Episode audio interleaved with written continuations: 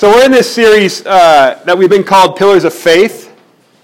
We've started out the first two weeks with being in the book of Hebrews, talking about these amazing people that we consider the heroes of faith, and we tell these stories about them, and we remember the, what they did, and we remember how they, how they showed up, and how they trusted God, and how they moved in a way that showed that they gave complete control and trust over to God.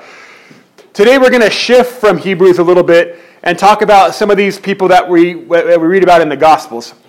And the, the one case we're going to look at today is one of those cases where Jesus gets in trouble because it's what he does. And this woman approaches Jesus. Actually, no, she doesn't approach Jesus. She just goes to synagogue that day, and Jesus approaches her in a way. And I think sometimes we think about this idea that we hear all these stories in the Bible about these people that shout out to Jesus or that show up to Jesus say, Jesus, heal me, heal me. And then Jesus uses this phrase, by your faith you've been healed. And we have all these stories about these people that seek out Jesus, that come to Jesus, that get loud, that yell and scream indignantly to Jesus to, to heal them, to make them better. And those stories tend to trump this idea that this is what faith looks like. Faith is loud. Faith is, is, is this crazy, weird, bold thing that a lot of us who just don't live our life that way, who are a little more closed off or a little more shy, we sometimes think that maybe we lack it because we don't scream from the rooftops enough. And so faith is a hard thing for us. Today's story reminds me a lot of the way I talk about people's testimonies and how I say that everyone has a story. It doesn't matter if you were born in the first church of a pew and never once strayed away from God, you've lived your whole life choosing the right thing and never rebelling. But the church doesn't tell those stories. The church tells the story of the drug addict that's now been saved, or the person that went hit rock bottom and now is doing better. Or the, these are the stories that we celebrate every time kids go to things like NYC or we go to big conferences or whatever those are. Those stories are celebrated. The story of great turmoil to great redemption.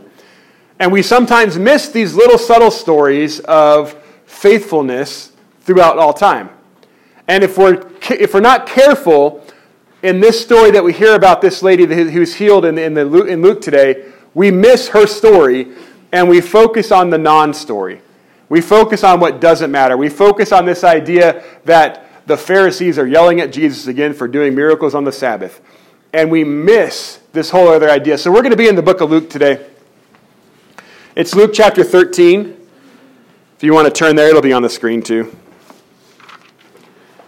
Luke chapter 13, we have yeah, just I, I want to just frame this a little bit. This this particular story of Jesus right now is framed very purposely by Luke. Uh, we just, if you just read above, just before that, we have this uh, interpreting of the end times that we talked about last week. We also talked about this fig tree that's been rotten and dead, and now it's coming back. Fig trees were very much symbols of the, the, the Jewish religious system. So we, we talk about this, and then this story falls in, and then we're going to follow this story up with faith of a mustard seed and the, the, the, yeast being the kingdom of God. So, with that in mind, I want you to hear this, how Luke put this here. 13, verse 10. On a Sabbath, Jesus was teaching in one of the synagogues, and a woman was there who had been crippled by a spirit for 18 years. She was bent over and could not straighten up at all. When Jesus saw her, he called her forward and said to her, Woman, you are set free from your infirmity. Then he put his hand on her, and immediately she straightened up and praised God. Indignant because Jesus had healed on the Sabbath, the synagogue ruler said to the people, There are six days for work, so come and be healed on those days. Do not do it on the Sabbath. The Lord answered, You hypocrites. Doesn't each of you on the Sabbath untie his ox or donkey from the stall and lead him to give water? Then should not this woman, a daughter of Abraham, whom Satan has kept bound for 18 years, be set free on the Sabbath day from what bound her. When he said this, all his opponents were humiliated, but the people were delighted with all the wonderful things he has done. Okay, before we get into the Sabbath stuff, I just want to talk for a real practical sense right now. It's real easy to hear that Pharisee or the synagogue ruler saying, hey, listen, there are six days for work. Leave the seventh day alone. But listen, as a pastor, I get it. And here's why. Every once in a while, there'll be moments where someone stands up in the church and wants to say something. There have been times where some of you in this room have raised your hands, and I've not called on you. Let me just tell you why. it's the same thing with this synagogue ruler.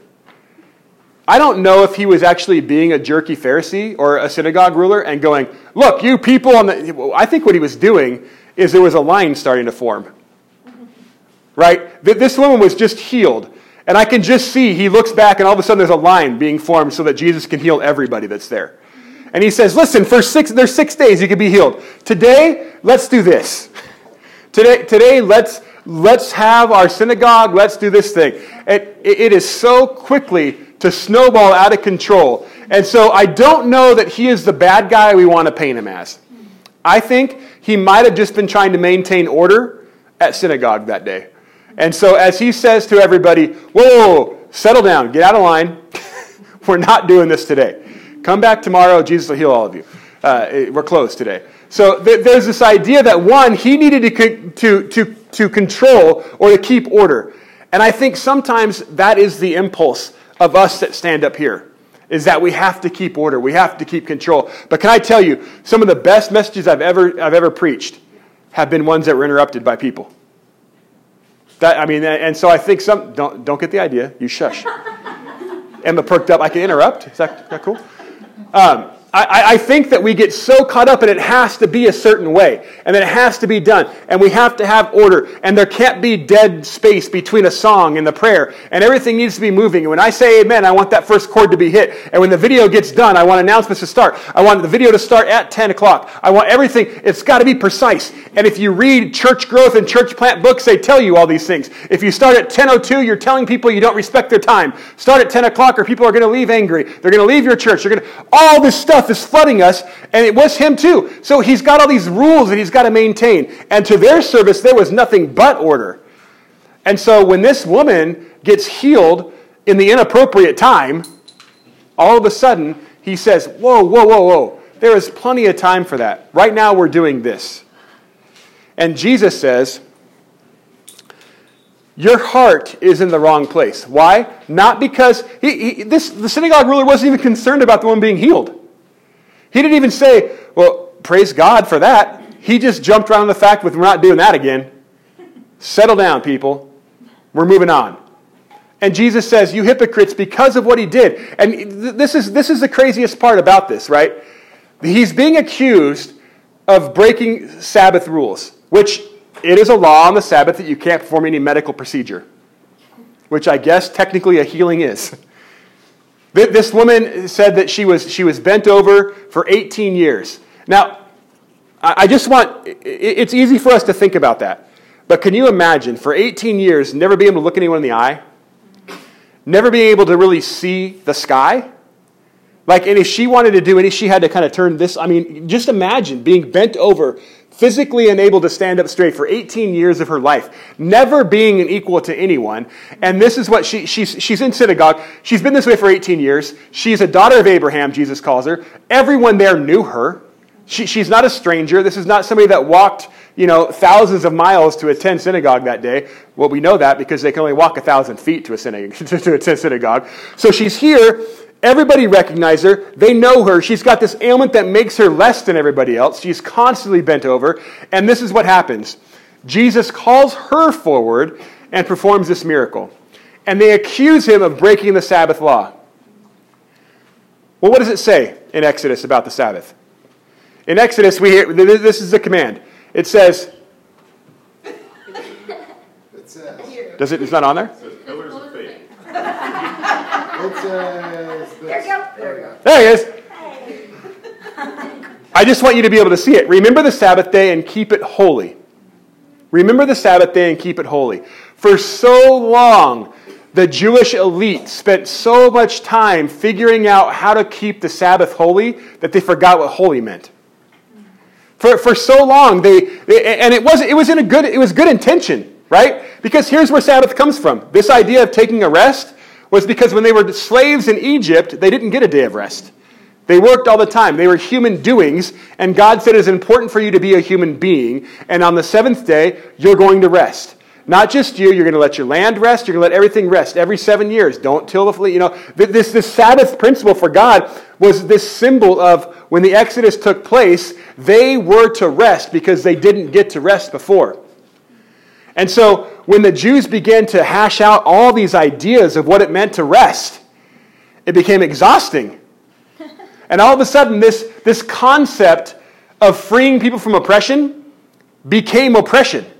It, they, they became slaves to this idea of what they could do on the Sabbath. You couldn't rearrange your furniture on the Sabbath because if you actually made a mark in the ground, that was tilling the land. You, you couldn't walk more than a thousand feet from your home on the Sabbath. So what they would do is they would store a hat at somebody else's house a thousand feet away, which then made that their home also. So they came up with all these rules of what they could do or couldn't do, and then they came up with ways to break them. And all of a sudden, this became the very oppressors that God was delivering them from in the first place. And so, for a synagogue leader in this time, the Sabbath was one of the greatest tools of oppression he had. He got to dictate what people could and couldn't do on this day. And it, they, they argued about it over and over and over again. More than one time did we hear Jesus accused of breaking the Sabbath. And more than one time in Luke and in Matthew, Jesus says, I'm the Lord of the Sabbath.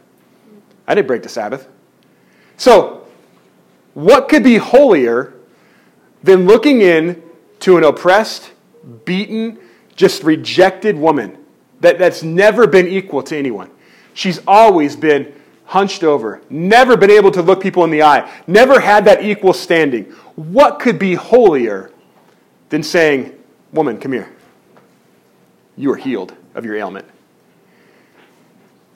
And yet they say you broke the Sabbath. I'm pretty sure that remembering the Sabbath and keeping it holy is going in to the people and saying, You are been restored. You have been made whole again. There's nothing holier than that. There, there, there's nothing that we can do that even compares to that than looking someone in the face and saying, I know you have not been treated like an equal. I know that you have been put aside. I know that you've been brushed under the rug. But today, today is different. Today you are equal. Today you stand toe to toe, eye to eye with everyone else and you are different. And I love this because there's two stages to this miracle. First of all, this woman, she doesn't yell out to Jesus, Son of David, heal my back. Jesus says, Come here. Her act of faith is not this big, bold shout, but her act of faith is stepping out of her area, walking out to Jesus. There, there have been times that I've asked people to share in church, and this is what they say uh uh-uh. uh I'm not asking them to, like, I, I want that, I'll give them something to read or whatever, and they won't do it. There, there is something, an act of, of bravery, of faith, for her to even walk out of where she was. It, so it's not, this, it's not the same kind of bold faith that we see in Luke 8. We see in Luke 8 this woman who has been bleeding for 12 years. And she goes up and just through the crowd touches the hem of Jesus' garment and she's healed. It's not that kind of bold faith. It's not her stepping out of her own norm. It's not her stepping out of social norms. It's her accepting them and then Jesus changing that situation. And so she has to respond to that, though. She's got to have enough faith to go, okay, he's calling me out. I know that's not going to end well. First of all, I shouldn't be up front at synagogue. Second of all, uh, it's the Sabbath and he shouldn't be healing anybody this is not going to go well. But she still responded to that. And so what Jesus does is he doesn't just heal her ailment, right? He says to the lady, Woman, your ailment is healed. But then what does he do? It says he puts her hand on her back, on her spine. And at that moment, she stood up straight. This twofold thing that Jesus does, because we have tons of examples of Jesus just speaking get up, take your mat, go, you're healed. There was no, he didn't touch him, he didn't do any of that stuff. But in this case, we have a woman who is not just physically tormented. She's not just physically has this ailment. But there's a, there's a social and spiritual issue to it too. So by Jesus putting his hand on her back, he says, You're not only physically healed, you are now socially accepted. You are no longer unclean and I'm going to make this two ways. I'm going to make, first of all, I, here, you, you are no longer sub to anyone. It, it's just absolutely amazing. He didn't have to lay a hand on her, he didn't have to touch her at all. He could have just said, Woman, you're healed, go. But the, the act of him actually physically putting a hand on her says, this is more than just what's going on spiritually. And we read that, that, that, that, she, was, that, that she was bound by Satan for 18 years. And that's why. And, and so I think a lot of times we get caught up in that too and be like, well, medically, that just doesn't make sense. She, she probably had scoliosis, not, not some demon, right? And we can get caught up in that. But the bottom line is this whether she was possessed by something that made her hand, uh, that, that made her uh, that, that uh, made the ailment manifest out whether that was the thing or whether we can just know that Jesus himself, when he's tempted in the wilderness, refers to Satan as the principalities and that power has been given to him on earth. So the things that happen, the, the, the crazy stuff that goes on, these, these ailments that we don't know where they come from, the, the thing that's handicapped her, the, this world has kind of made that happen. And we have someone that's in charge of the world. And so you can get caught up in little tiny things and go, well, I'm not, whatever. I, there's a commentator that I read that I'm pretty sure doesn't believe in miracles. Because every time you read a story like this, he justifies everything scientifically. And that's fine. If your brain works that way, okay. But the bottom line is, it could have very well been something that, was, that, that, that had a grip on this woman, and at that moment, she was delivered from that. Either way, Jesus restored her physically, and spiritually and socially. There's this whole thing that went on that makes everything completely different. And Jesus intervened in that. Not because she begged him to, not because she even asked him to, but because he saw what needed to be done. A few months ago, we read from Isaiah 61, where Jesus gives his mission statement. And if you remember that, it was to heal, to feed, and to clothe. So by Jesus walking in and seeing this woman, there's only one thing he could do heal her. This is what he does. So he calls her over and he says, Woman, your ailment is gone. And then he puts his hand on his back and uh, on her back, and everything is restored to the way she was once created to be. Everything was made whole again. Now, this would not have happened if she hadn't come out of the crowd. I think we, I think we miss a lot of that sometimes. Because this is not going to be good for this woman. She, she is now going to be, well, kind of in the doghouse. She, she just did something that was totally out of line to do at synagogue. But there was something about Jesus that she said, I'm going to do this. I am going to take this step out. I am going to walk toward this rabbi that's calling me. I am going to do it. And can you, this is, there are a few of you that I really love serving communion to. I like serving communion to all of you. but there are some of you that when you come up to take communion, it's almost like you're going to stand there until I look you in the eye. And I appreciate that so much. Because there are some of you that take communion, and I don't know if it's a shame thing, I don't know if it's just the way it is, but you will not look at me. Now, watch, this week's going to be totally different. Everyone's going to be like. but you, you, so, some of you come to receive the elements, and, and, and maybe, maybe it's just a reverence thing. I, I don't know. But you, you, you take it face down, dip it, and you walk away, and there's just no. Uh, can you imagine being this woman who is completely hunched over? And Jesus calls her, and she walks out, still hunched over still not looking at him. And then all of a sudden, hand on back, she stands up and gets to make eye contact with Jesus for the first time. The person that had the compassion, the splanchna, the, the in the guts, the thing that moved her. And all of a sudden, she's not just healed physically, but she's eye to eye with the Savior of the world. Everything changes for this woman because she took a step out of the crowd when Jesus invited her to. Today, we're, doing baptisms. And that's what baptism is. Most of us, except for the two that are being baptized, don't mind going underwater. So it's, it's, not, it's not a matter of, of do we like to go underwater or will we go underwater. It's, it's not a matter of these things. I mean, there's nothing really hard about baptism. All you have to do is answer three questions, and as long as you say yes to all of them, you pass the test. There's nothing really physically difficult about it. But there's something about stepping out of a crowd to say, I am going to do this. There, there's something about coming out and saying, This is my declaration. This is what I want to do. When that woman left her comfort, when she left her comfortable space, not looking at anyone, when she left that space, she was declaring that there was something better for her to walk up to. She, she was making a declaration that Jesus was worth breaking the norm for. And so when we baptize, we don't baptize for salvation. We don't believe that you have to be baptized to go to heaven. We, we believe when Jesus looked at the cross, looked at the thief on the cross and said, Today you'll live with me in paradise once you're baptized. No, he just said, Today you'll live with me in paradise. There was no baptism there. For, for us, baptism is that declaration, that step out of the crowd. It's Jesus saying, Come here. Come here. And you say, Okay, I'm going to come here. And there are times where you stand in that pool of water and, and, and you're there, and spiritually, you have been this for 18 years. And you've not once looked at your faith in the eye. And you get dipped and you get brought up, and all of a sudden, you are standing tall and you're face to face with the Savior. And everything gets to change. Everything gets to be different at that moment. You now live in a different way. You have made this declaration. You have stepped out, not because you know what's going to happen.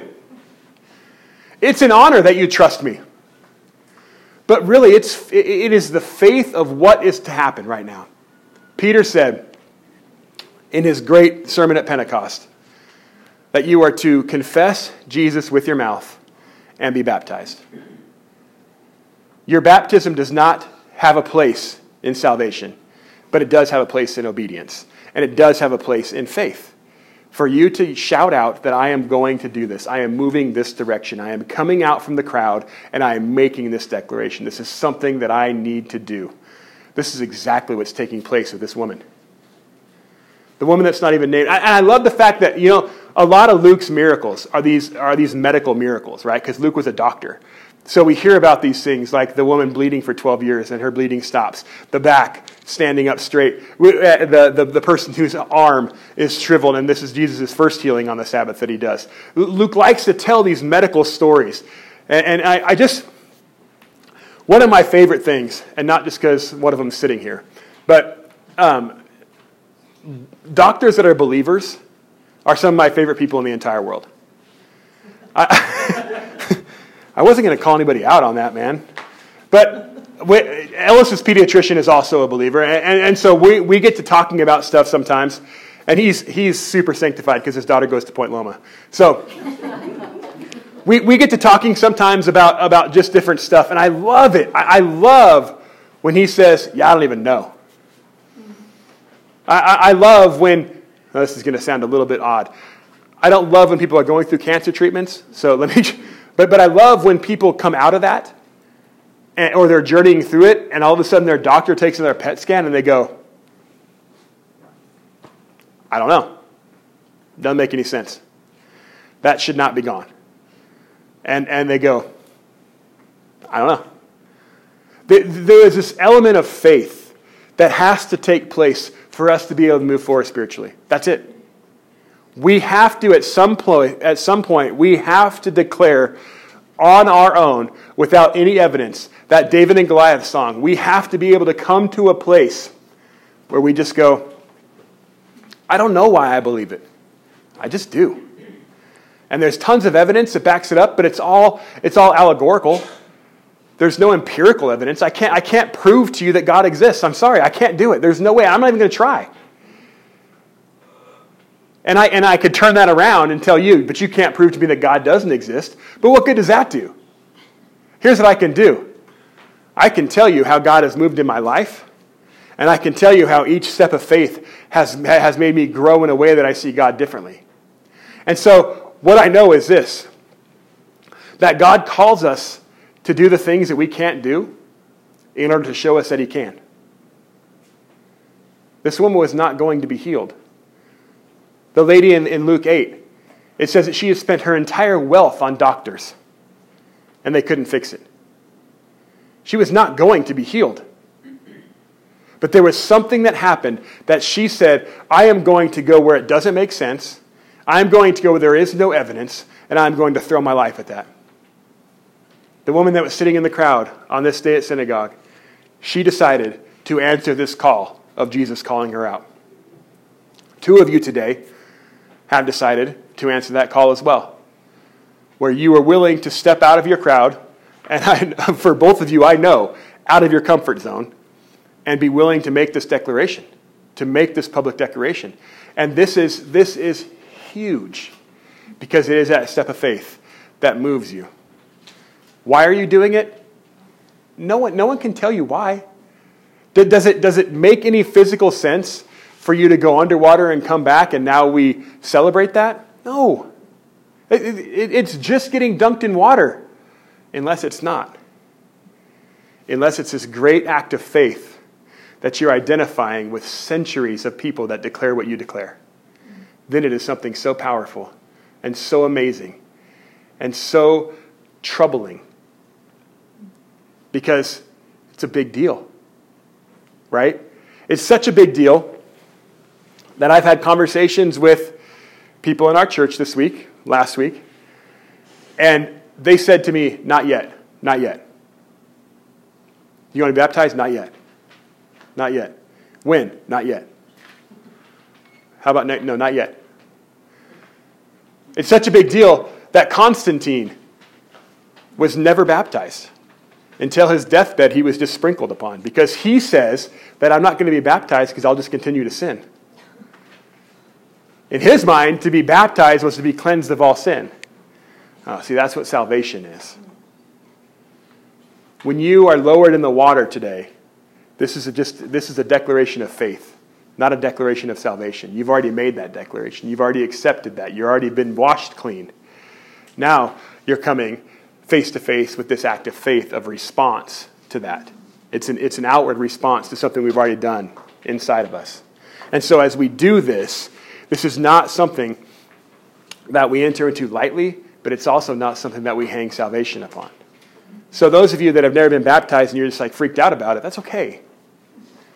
You just let me know when not yet is, and we'll make sure that takes place. So we're going to, here in a little bit, we're going to move into connecting time. After connecting time, we're going to make our way outside. And, uh, and here's, here's why I wanted to do it this way. Um, I don't think we've ever had a baptism service. Now, now I'm saying that it's like on the, they tell you when you're interviewing something to never ask a question you don't know the answer to because you, get, you could get like very awkward dead space. this could happen right now. We've never done a baptism where someone didn't just be like, I'm next, even though it wasn't planned on being that way. Today may be that day. But I want to make sure that everyone has the opportunity to wrestle with that. And if you've not been baptized, you wrestle with this idea of what that'll be, of how important this step is. And I want to make sure that Jesus is not calling you out of the crowd, and because you're comfortable, hunched over in the corner, that you're not coming forward. So I want to make sure that we experience connecting time first. I want to make sure that you have an opportunity to wrestle with God for a little bit before we move out there, before we take this step, because I want to make sure that everyone has the opportunity to look God, look Jesus right in the face and say, Are you calling me to do this? Are you, are you wanting me to take this step today? And if He is, I'm telling you, this, this lady that was standing in the corners, she went from this to face to face with Jesus because she responded to that call. And I just want to make sure that everyone has that opportunity. So the band's going to come. Pastor Jess is going to explain some stations of how we do this. If you're new with us, uh, connecting time is just a tangible way for you to reach out and connect with God this morning. When we wrap up, I will come back in and we will we will all head out there and uh, we will watch one of the most amazing things that we get to participate in in the faith. So this morning, as we move into connecting